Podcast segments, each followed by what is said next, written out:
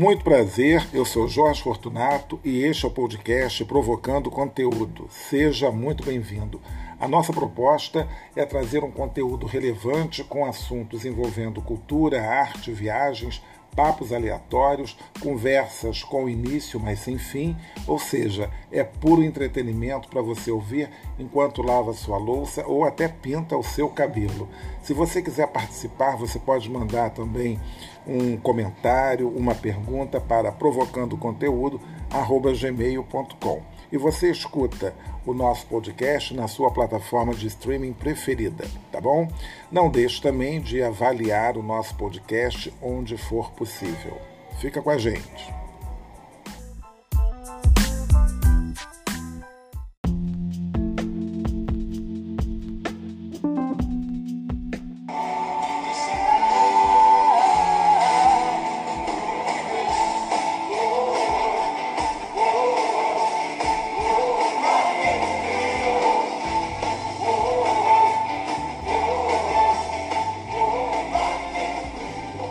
Mais uma vez, seja muito bem-vindo ao podcast Provocando Conteúdo, comigo, Jorge Fortunato.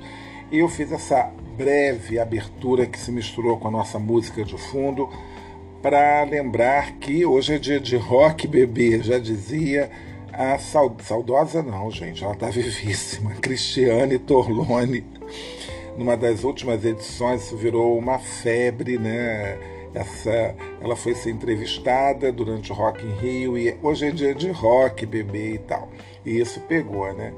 E eu tô aqui para falar que sim, o Rock in Rio começou essa edição de dois mil e vinte e dois, pós-pandemia, eh, ontem, sexta-feira, dia dois de setembro, começou com uma noite de metaleiros. Se eu estava lá no Rock in Rio, é claro que não. A minha última edição do Rock in Rio foi em dois mil e treze, com um show impagável do Bruce Springsteen. O nome dele é complicado, né, de falar, eu sempre me enrolo, mas é Bruce Springsteen. Alguma coisa como uma primavera jovem, né, porque Spring é primavera, teen é adolescente, né, Bruce Springsteen. Bom, e é, eu até decidi falar hoje um pouco sobre Rock in Rio, porque é o assunto do momento, né, que vai durar aí duas semanas, mas é claro que a gente não pode esquecer que o grande, inegável momento do Rock in Rio foi de mil novecentos e oitenta e cinco, que foi realmente um grande acontecimento. Naquela ocasião, gente, faz muito tempo. Esse Rock in Rio de oitenta e cinco tem o que? trinta e sete anos, né? É, trinta e sete anos. Algumas pessoas nasceram em mil novecentos e oitenta e cinco, ou teria sido, porque o de mil novecentos e oitenta e cinco foi em janeiro, eu não me esqueço disso, e era um festival que acontecia no auge do verão.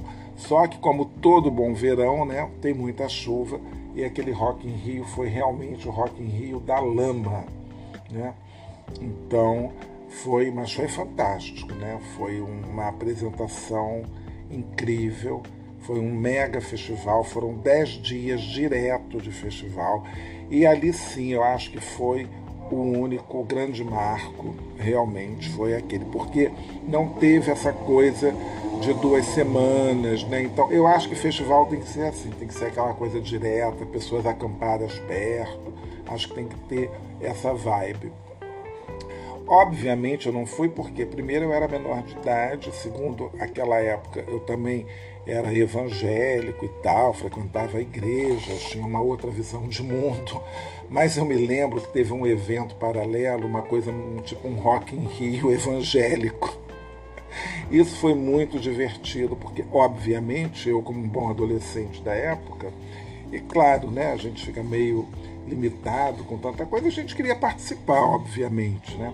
E aí fizeram, quer dizer, uns grupos mais avançados, mais moderninhos, né? Inclusive tinha um grupo chamado Rebanhão, era o nome do grupo, e eles tocavam umas músicas com ritmo de short, de forró, uma coisa meio assim, mas tinha também, às vezes, uma pegada meio rock. Bom, enfim, fizeram um evento meio parecido chamado Jesus em Rio, né? Porque tinha o Rock in Rio, então eles fizeram Jesus em Rio, né? E lá fui eu para aquele Jesus em Rio também e tal. Mas são coisas, né? Mas enfim. Mas eu me lembro que na época eu tinha uma cantora que me chamava assim super atenção. Olha, eu estou deixando rolar esse som vazando aqui, né? Porque não, não é gravado em estúdio, né? Vocês sabem disso, nunca será. Quer dizer, nunca será não, quem sabe um dia. Mas aí tá passando um vassoureiro, assim, coisa bem século dezenove aqui na minha rua. Bom, então é, eu tenho aqui a relação dos, do, dos grupos, né? Então, só para ter uma ideia, a primeira noite do Rock in Rio, que aconteceu no dia é, onze de janeiro, é, da noite, a primeira, Whitesnake, como é que é?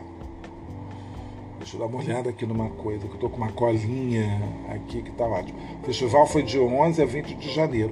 Eu me lembro que começou com o Ney Mato Grosso cantando a Rosa de Hiroshima e tal, né? Que foi um boom, né? Um grande sucesso. Lembro de The Baby e Pepeu.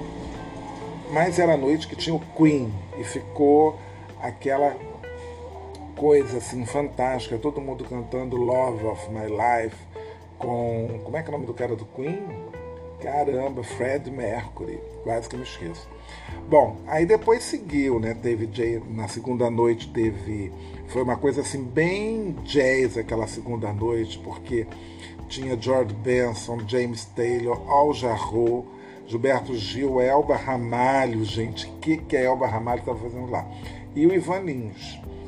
Mas assim, o Rock in Rio, desde a sua primeira edição, ele se mostrou mais um grande festival de música, né? E que abrigava realmente todos os gêneros e todos os ritmos. E eu, na ocasião, eu fiquei muito curioso, queria muito ver a Nina Hagen, que era uma cantora assim que desapareceu, nunca mais ouvi falar da Nina Hagen, era uma alemã, né? Nina Hagen. Aí me lembro do Rod Stewart, e tava aquele sucesso incrível da Blitz, né? A Blitz que já tinha aparecido, cantado aquela é, Você Não Soube Me Amar e tantas outras. Aí seguindo aqui, mas as atrações elas estavam meio que se repetindo. O James Taylor também cantou no dia quatorze. Os shows estavam assim, quer dizer, também era uma oportunidade, né? De você não conseguir ver determinada atração num dia, você podia ver no outro. James Taylor, por exemplo, ele se apresentou duas noites, ele e o George Benson. Uh, depois teve uma noite bem barra pesada. Agora, a, na ocasião, o pessoal fez uma coisa de doido, né? Uma noite bem metaleira com Scorpions e A C D C, grupos de rock pesado, metaleiro. E eles colocaram, bom, Barão Vermelho, tudo bem, né? O Eduardo do S E C, que é uma maravilha. Agora colocaram a pobre da Paula Toller nessa noite, então rolou assim, tipo uma vaia, né, pro Kid de Abelha, que na época ainda era E os Abóboras Selvagens. Eu adorava, né? O pessoal não gostou de fazer Amor de Madrugada. Bom, seguiu-se com o Rod Stewart e na mesma noite colocaram o Ozzy Osbourne. E eu lembro que teve uma repercussão grande, porque os Paralamas do Sucesso, os caras deram assim, um passar maior sabão assim, na plateia, reclamou, falou que não tinha que vaiar o Kid de Abelha. Eu lembro dessa história. Embora eu não frequentasse nada, mas tinha uma galera do meu trabalho que estava indo, né, que estava sabendo, né? E eu lá nos meus dezessete anos sem poder fazer nada. Bom, enfim. Olha só que situação, repetiram Elba Ramalho, Alceu Valença, Al Jarreau. A marca desse festival foi uma grande repetição, né? Porque tinham, já falei aqui, o Queen se apresentou duas vezes, que máximo. É... Agora, curioso é que estou vendo aqui uma coisa bem interessante, né? A noite que teve menos pessoas foi no dia quatorze de janeiro. Que era James Taylor, George Benson, Alceu Valença e Moraes Moreira. Realmente foi muito pouca gente. A noite que deu mais gente, óbvio, foi a primeira noite, né? trezentas mil pessoas, porque tinha Queen, Iron Maiden e Whitesnake. Aí, deixa eu ver aqui, o que mais que tem de interessante sobre Rock in Rio? A última noite foi dia vinte de janeiro, que deu duzentas mil pessoas. É, tem aqui, Queen também se apresentou mais uma vez, no dia dezoito, A C D C, Scorpions, me lembro muito dessa coisa, dessa banda, Scorpions, e o pessoal falando que... Gente, era, era tanta história de que Ozzy Osbourne tava, ia comer um frango vivo, e que o pessoal do Scorpions e do Whitesnake, eles eram endemoniados, bom, enfim, a gente ouvia de tudo. Imagina a situação. E eu acho que assim, uma banda que se apresentou, se apresentou só uma vez na última noite, foi vinte de janeiro, era o B cinquenta e dois, que era uma banda assim, muito alternativa, não sei bem qual era o estilo. Bom, eu sei que eu sabia de muita coisa, mas não pude ir a nada.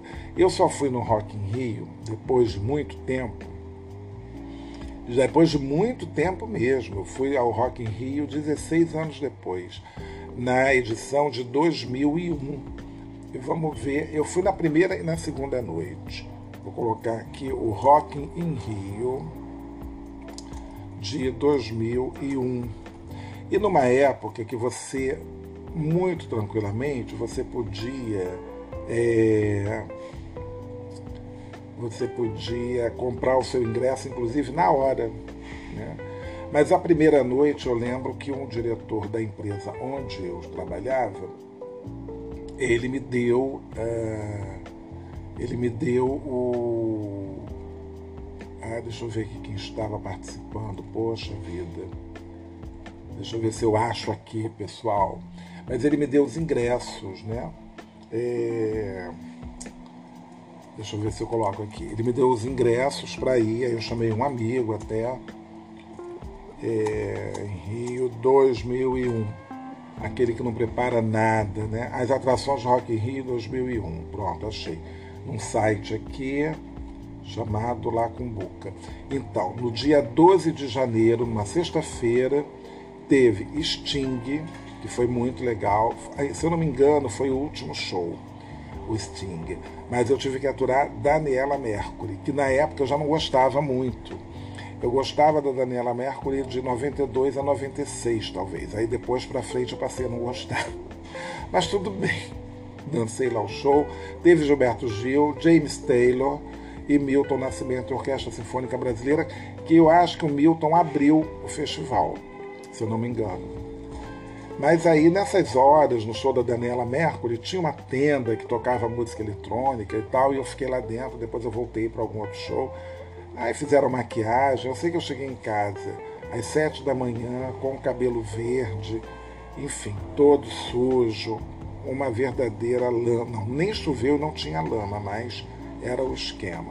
Tinha isso, era a chamada Tenda Raízes. Não, eu fiquei numa tenda chamada Rock in Rio Electro, foi isso mesmo. Mas tinha uma tal de Tenda Brasil, que tocava umas coisas, e tinha Tenda Raízes também. Não tinham os palcos, né? Como, porque era só o palco mundo, mas tinha as tendas, né? Que, que rolava música e pequenos shows, e aí eu fiquei, entrava aqui e ali e tal, quando tinha alguma coisa que não me interessava. E na segunda noite que eu fui, eu fiquei muito pau da vida, porque rolou uma, uma confusão. Eu acabei, cheguei um pouco tarde, cheguei no final do show da Cássia Eller, e foi um show histórico, aquele que ela tira a blusa, acho que a Martinália também estava tira a blusa, fica todo mundo de peito de fora, e eu não vi, não vi isso, ao vivo. Eu cheguei no final da Cássia Eller, cantando uma música, acho que do Nirvana, se eu não me engano, sei lá. Mas assisti um show muito legal do Foo Fighters, que foi fantástico. Vi o show da Fernanda Abreu também, o Barão Vermelho. Se eu não me engano, esse de dois mil e um foi aquele que colocaram Carlinhos Brown na mesma noite do, do Guns N' Roses. E jogaram um copinho de água no Carlinhos Brown, enfim, não, não deu muito certo. Quem mais veio aqui... I'm Sing, Britney Spears. Gente, isso daqui foi uma verdadeira... Então, ah, então foi isso. A partir de dois mil e um, o Rock in Rio começou a dividir. Então, não era mais seguido, né? porque na verdade o Rock in Rio teve em oitenta e cinco, depois eu acho que rolou alguma coisa em noventa e um, se eu não me engano. Aí também deu espaços, né, assim, grandes e tal. Teve um que foi no Maracanã, mas foi uma coisa muito pequena. Aí, deixa eu ver o que mais veio aqui. Iron Maiden, Rob Halford, Sepultura, Queens of the Stone Age, Pavilhão nove, Shake Tosado. Essa sexta-feira, dia dezenove de janeiro, foi bem punk, hein? Agora, eu não entendi por que que eles tiraram o festival, mudaram, tiraram de janeiro, né? Que coisa era janeiro, acho que era um mês legal. Essas coisas têm que acontecer realmente no, no verão. E o Rock in Rio teve Rod, Red Hot Chili Peppers. Tá bem legal, né? Bom, enfim, aí depois disso, eu não, eu não, aí não, não fui nos outros. Aí eu volto, então, em dois mil e treze, e também como convidado, né? Não para cantar, claro que não. Mas em dois mil e treze, é, aí eu ganhei convite de um jornal e fui. E fui na, no dia vinte e um, quer dizer, acho que eu podia escolher. Tinha uma coisa assim, você ganhava, mas você podia... Quando você fosse trocar, você podia ir lá no jornal e escolher o dia que você queria uh, assistir o show. Então, aí eu peguei o dia do Bruce Springsteen, que era o que me interessava realmente, e foi um mega show, foi fantástico. E aí o Rock in Rio já estava com essa estrutura que tem hoje, né? Com a Rock Street, com os três palcos, o palco Mundo, Sunset, tinha um outro de, de música eletrônica, então... Tava uma coisa bem, bem assim, bem legal. E foi o último que eu fui, e também acho que a partir daquela época, ou já antes, né, já estavam os ingressos com preços bem, bem caros e tudo, e realmente eu comecei a pensar duas vezes, sem contar também que, assim, Rock in Rio, você chega muito cedo, você sai muito tarde, tem que ter uma estrutura, e filas para roda gigante, filas para... Eu andei na montanha-russa, na roda gigante, fiquei batendo perna naquela Rock Street. É... Aí você participa de algumas coisas, tem um brinde de patrocinador, tem um montão de, de coisa e tal, não sei o quê. A galera do camarote de vez em quando desce, sobe, se mistura lá naquele meião, uma loucura. Mas assim, muito legal, muito bom, mas eu cansei, né? Porque também é perrengue. Eu me lembro que eu cheguei cedo, fiquei numa fila, entrei, não sei o quê. Aí você corre para ficar num lugar melhor, mas também que daria é um saco, porque você vai ter que sair, levantar, ir no banheiro, então você perde o teu lugar, e, enfim. Eu só sei que eu tenho uma lembrança excelente do, do show do, do Bruce, né? Se eu não me engano, isso deve estar no meu blog, provavelmente. Quem ficar curioso, procura aí na internet, é jorge fortunato ponto blogspot ponto com ponto br, deve ter esse dia no Rock in Rio. Eu vou até procurar aqui rapidamente para ver se tem. E aí me deu essa nostalgia, digamos assim, rockiniana, né? E agora os ingressos estão, quer dizer, tem preços, porque quem é cliente do banco, patrocinador master do evento, tem descontos. Eu até teria, porque tenho conta neste banco também. Mas, é, enfim, não tem mais saco, realmente, não tem mais saco. E tem uma promessa de chuva, né? Uma promessa de chuva e que deve ser confirmada. Estou gravando esse podcast uh, no sábado, e que vai ao ar hoje, amanhã, quer dizer, domingo.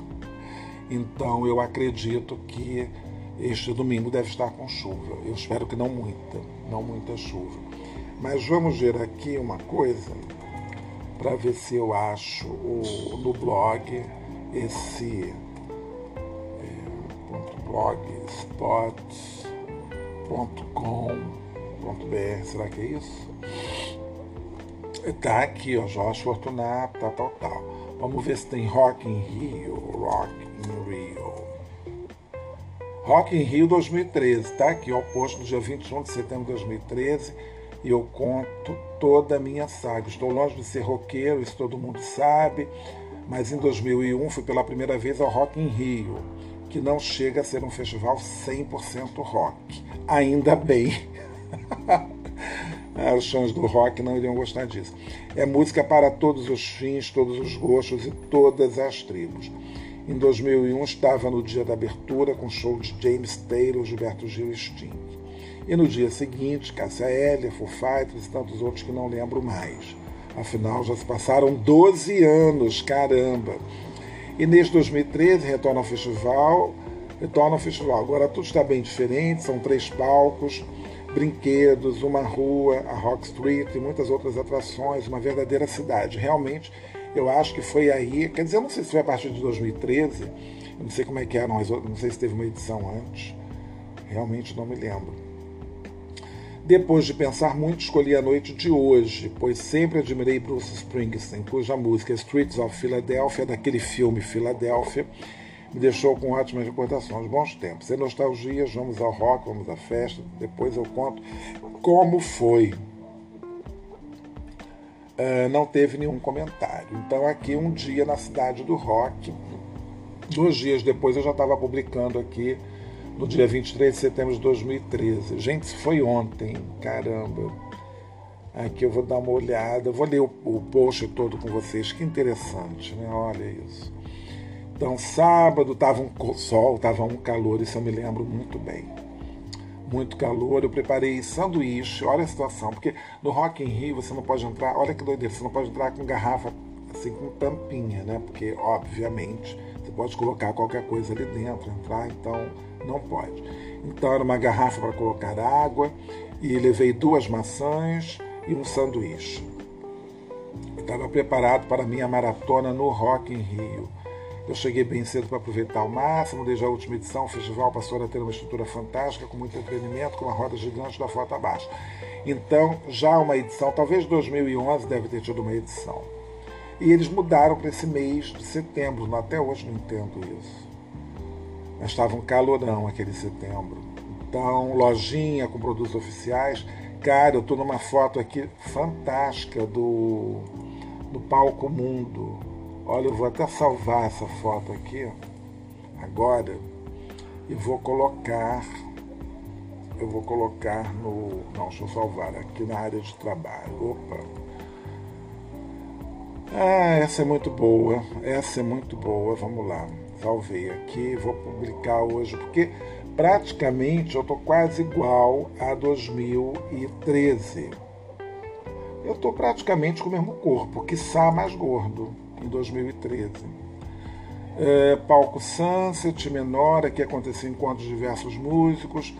Curiosidade, curiosamente não assisti nenhum dos shows programados para este palco, nada pessoal, mas não curti ninguém, até mesmo o cultuado Lenine. O Lenine se apresentou aqui nesse palco, no palco Sunset. De fato, eu não sou nada fã do Lenine, sei lá, né, opções. Como não curtia nada da programação do Sunset, aproveitei uh, para curtir algumas atrações da Rock Street, como esse tocador de gaita de fole. Nossa, parece que eu fiquei curtindo o tocador de gaita de fole, que situação. Por todos os lados, muita gente, muitas filas para andar nos brinquedos. Enfrentei a montanha-russa, mas não consegui, por motivos Uh, óbvio, fazer o registro. Ah, tá, não consegui tirar foto, né? Porque como é que eu tirar foto com aquela coisa? Eu só me lembro que eu mais gritava do que fazia outra coisa. E a roda gigante, legal, porque tem uma foto assim do alto, muito, muito simpática, muito legal. Uh, deixa eu ver aqui a Rock Street, que era bem legal essa rua. Tinha até coisa de tarô, né? Nesse ano que eu fui, eles estavam homenageando a Inglaterra, não sei por que, qual razão, aí tinha um boneco imitando aqueles guardinhas, né?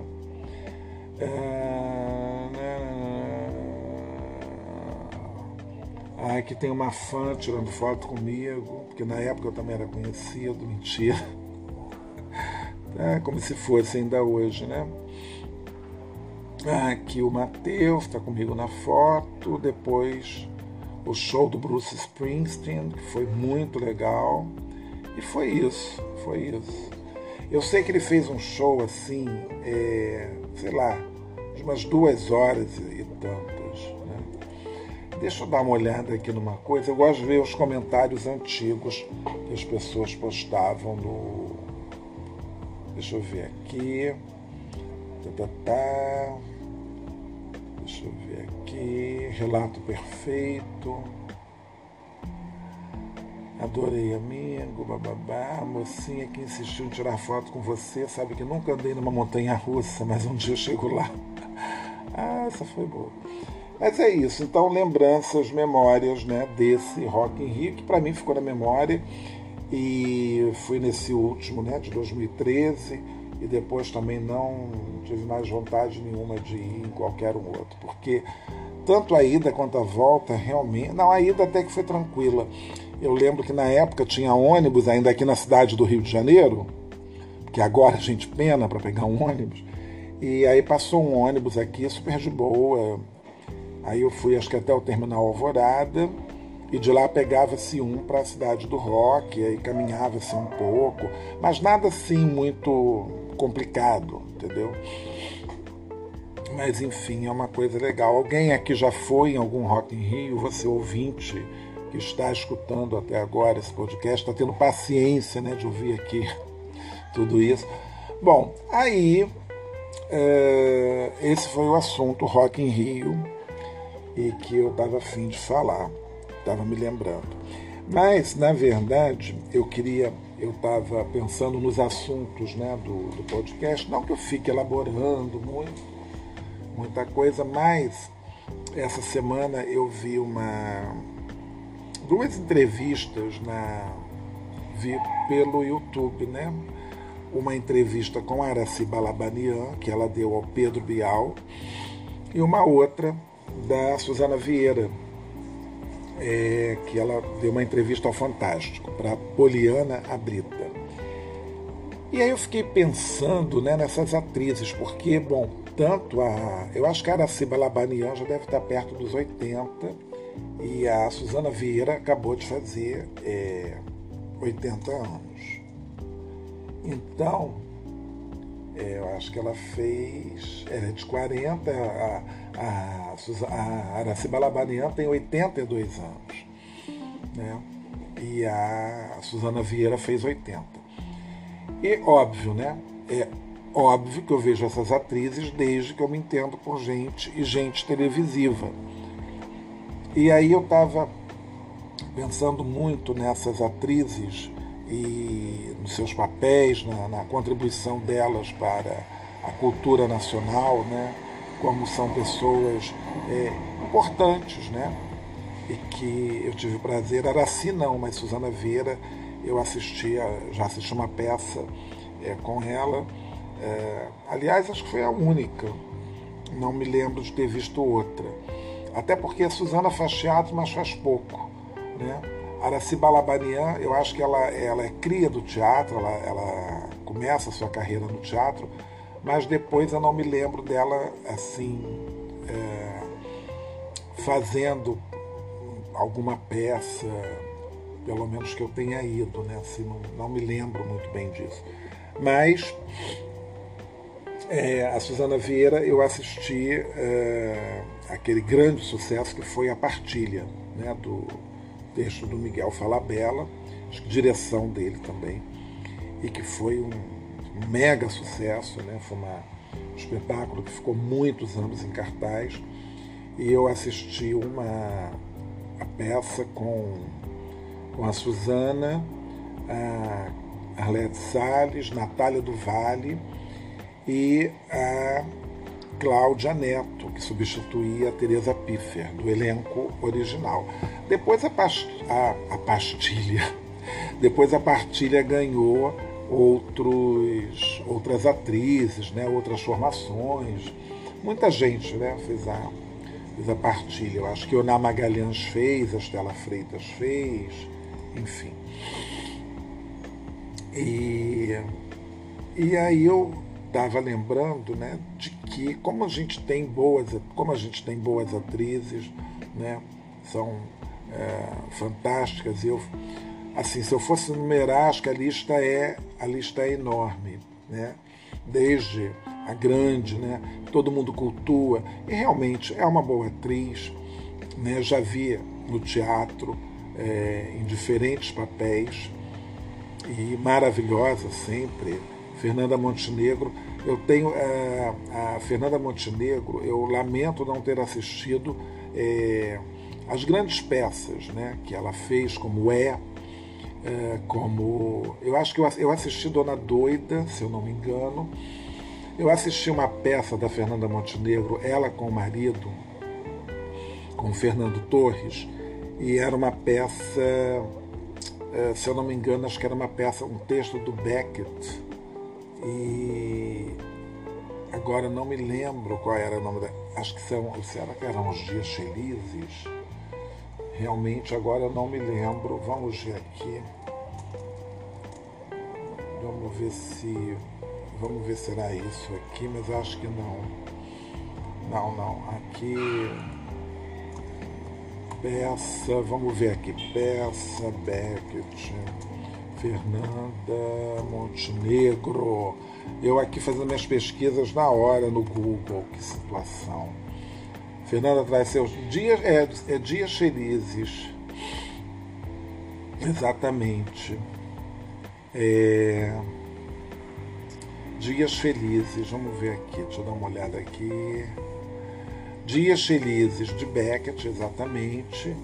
É, e assisti essa peça no antigo Teatro é, Vila Lobos, exatamente. Essa peça foi nos anos noventa que eu assisti.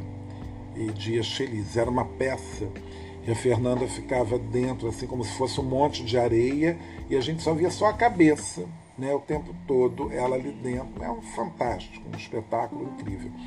E uma outra peça que eu assisti com a Fernanda é no, no teatro, aqui no C C B B do Rio de Janeiro, foi a, uma peça do Gerald Thomas, que acho que era The Crash. Como é que era o nome daquela peça? Tinha um nome, era uma peça difícil. The Crash... Uh... É, Flash Days, acho que era isso. É, Flash Days. Ah, The Flash and Crash Days era o nome da peça. Fernanda Montenegro, olha, isso tem no YouTube, um pedacinho para ver. The Flash and Crash Days. Era Fernanda e Fernanda e Fernandinha, né? As duas, mãe e filha, atuando. Também um grande momento. É, bom, enfim, e aí foram tantas atrizes, né? Natália, a Natália Timber, a Beatriz Segal, que recentemente eu via, tão, estão remontando As Três Mulheres Altas, do Eduardo Albi, tem a, e agora, na ocasião, isso foi, se eu não me engano, acho que foi em noventa e seis também, noventa e cinco ou noventa e seis, era Natália, Beatriz Segal e a Marisa Orff. E agora está sendo com Natália Dill, a Débora Evelyn e a Sueli Franco, né? É uma, uma peça também que é muito, muito boa. É, enfim. E essas atrizes todas, eu acho assim que a gente tem... Eu, eu tenho sempre essa relação mais próxima, mais forte com as atrizes e cantoras do que propriamente com os atores e os cantores. Eu não sei, talvez as atrizes sejam mais intensas, não sei, mas... Claro, né? Na minha lista assim, dos preferidos, eu acho que eu vou ter sempre mais atrizes do que atores. Dos atores, né, é claro que eu vou sempre citar é, Paulo Altran, Ítalo Rossi, o Sérgio Brito, é, Valmor Chagas, dessa geração assim, mais antiga, Antônio Fagundes, né, que já não é tão, tão antiga quanto o Valmor e o... E o... Ah, tinha aquele outro também que era maravilhoso, o Rubens Correia, que era um grande ator, uh, o Abu Janra também, que era muito bom, uh, então Antônio Fagundes, Tony Ramos, que eu vi pouco no teatro, vi só uma vez, mas gosto dele em televisão também, do, do, do que ele já fez, do que ele faz, é, mas lembro de ver uh, Ítalo Rossi em cena, o Rubens... O Rubens Correia, que eu assisti só uma vez, infelizmente, e atuando ao lado da Wanda Lacerda, que foi, assim, também, né, uma sorte muito grande. Enfim, bom, eu gosto muito de teatro, né? A Vera Holtz é outra também que eu, que eu gosto muito. Ah, tem várias, né? Eu consegui ver no teatro, isso eu achei, assim, fantástico, foi o Rubens de Falco, que toda a minha memória com Rubens de Falco era o Leôncio de ah, o Leôncio de Escravizaura, né? Claro. E aí, ah, uma vez, num ano, lá nos anos noventa, é, uma peça com Rubens de Falco e a Eva Todor. Olha isso, Eva Todor e Rubens de Falco. É, outra atriz também. Nossa, é, é muita gente, né? E eu estava lembrando já desses, porque dá uma, uma ode aí aos anos noventa, tá rolando, né, nas redes sociais, aquela musiquinha, da, uma versão de uma música da Cyndi Lauper, o pessoal falando que acordou nos anos noventa, que era todo colorido, papapá, e um perfil do Instagram fez, um, fez uma publicação e falando do que, que era bom, do que, que não era... O que, que era bom, né, dos anos noventa, as lembranças. E eu me lembro que foi a época que eu mais ia ao teatro, assim, né? Acho que de noventa, é, de noventa mesmo, né? De noventa até noventa e nove, eu acho que foi, assim, um período áureo, né? De, sei lá, era uma coisa, assim, absurda.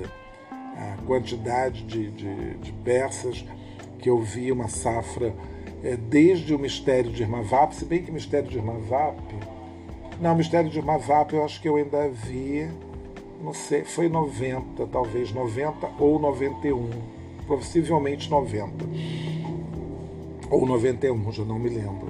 E Mistério de Irmavap, que foi um grande sucesso, Neila Torraca, que é muito grande também, né? Tanto ele quanto o Marco Nanini, e os dois brilhavam, né? Quer dizer, o destaque maior, assim, se eu pudesse destacar um ali, realmente Marco Nanini, era incrível, porque era o que mais trocava de roupa, porque ele tinha mais personagens. O Ney só tinha dois personagens, que era a criada e o, e o patrão, né?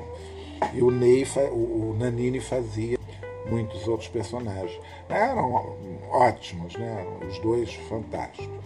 E em é, noventa eu assisti peças do é, Sérgio Brito, é, mas também os, o peça Gabriel Vilela, montagens é, muito boas do Gabriel Vilela, um diretor mineiro. Bom, enfim, era, era fantástico. E agora tem esse saudosismo todo aí com os anos noventa, porque, inclusive, era uma época muito melhor, né? Diga-se de passagem, é, a gente mudou com, essa, com o advento da internet, quer dizer, que já entra nos anos noventa, começa a se popularizar lá pra, pelos idos de noventa e seis, noventa e sete, né, todo mundo começa a ter o computador em casa e, e usar a internet.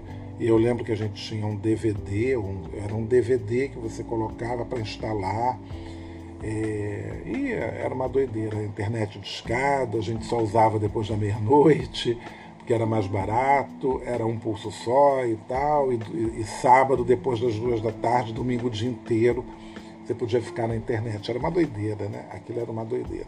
E era uma, uma novidade, né? Era uma grande novidade. Os sites, né? O portal, essa coisa toda. E isso tudo porque eu comecei a falar de Rock in Rio e lembrar aí das atrizes na nossa crônica aqui de domingo. Então é isso, minha gente. É isso que eu tinha para falar hoje. E quero deixar aqui um recado, principalmente para... É, quem é do, do Rio de Janeiro, né? Que você tem até o dia doze de setembro para ir ao Centro Cultural Banco do Brasil e assistir uma exposição incrível, né? Do Portinari, chama-se Portinari Raros. São obras, né? É, do Portinari, são, assim, não muito conhecidas, claro, né? Por isso que são o, é o Portinari Raros. Então, essa exposição, ela revela as facetas esquecidas desse grande artista que é o Portinari, que a gente conhece Portinari é, de uma fase dele, e claro, quem é aqui do Rio de Janeiro e passa ali no antigo prédio do Ministério da Educação, vai ver aquele grande painel de azulejos, né? Que é um painel do Portinari. Então é, é fantástico. E nessa exposição tem uma instalação chamada Carrousel Raisonné, e é uma coisa fantástica, né? Esse Carrousel Raisonné, uma viagem, né, pelo mundo de aproximadamente cinco mil obras do artista, né, por meio de uma projeção. Então fica rodando cinco mil obras, e é uma projeção assim que dura oito horas, né? Claro que não dá para ficar ali oito horas sentado assistindo. Você vê um pouco. Eu estou para ir até de novo nessa exposição, que se der tempo eu ainda vou voltar no dia nove. Não sei se vai dar para ir no dia nove. Eu acho que eu não trabalho dia nove. Se não trabalhar, aí eu vou. E, uh, e ela termina no dia doze. Então, quem é aqui do Rio de Janeiro não pode absolutamente perder. Como é uma exposição do C C B B, né? Quem é das cidades de São Paulo, Belo Horizonte, Brasília, certamente vai receber essa exposição, ou já recebeu, não sei se ela estreou antes em alguma dessas praças e veio para o Rio depois. Tem muito disso, né? O C C B B faz um rodízio das suas exposições. Então, vale assim, super a pena, é, é realmente é imperdível, né? E é muito agradável, é muito bem produzida, muito bem comentada. É, são, não são muitas obras nas salas, você tem mais cinco, seis salas, mas não tem assim tantas obras, então dá para você parar, admirar, ver detalhes e com calma. Então, duas horinhas é, que você nem vê passar, né? E você sai realmente encantado dessa, dessa exposição. Então fica aí a minha dica cultural é, da semana. E fechamos, né, nosso, nosso assunto, né, que aliás foram três, né? Espero ter dado o entretenimento devido, e a gente se encontra semana que vem.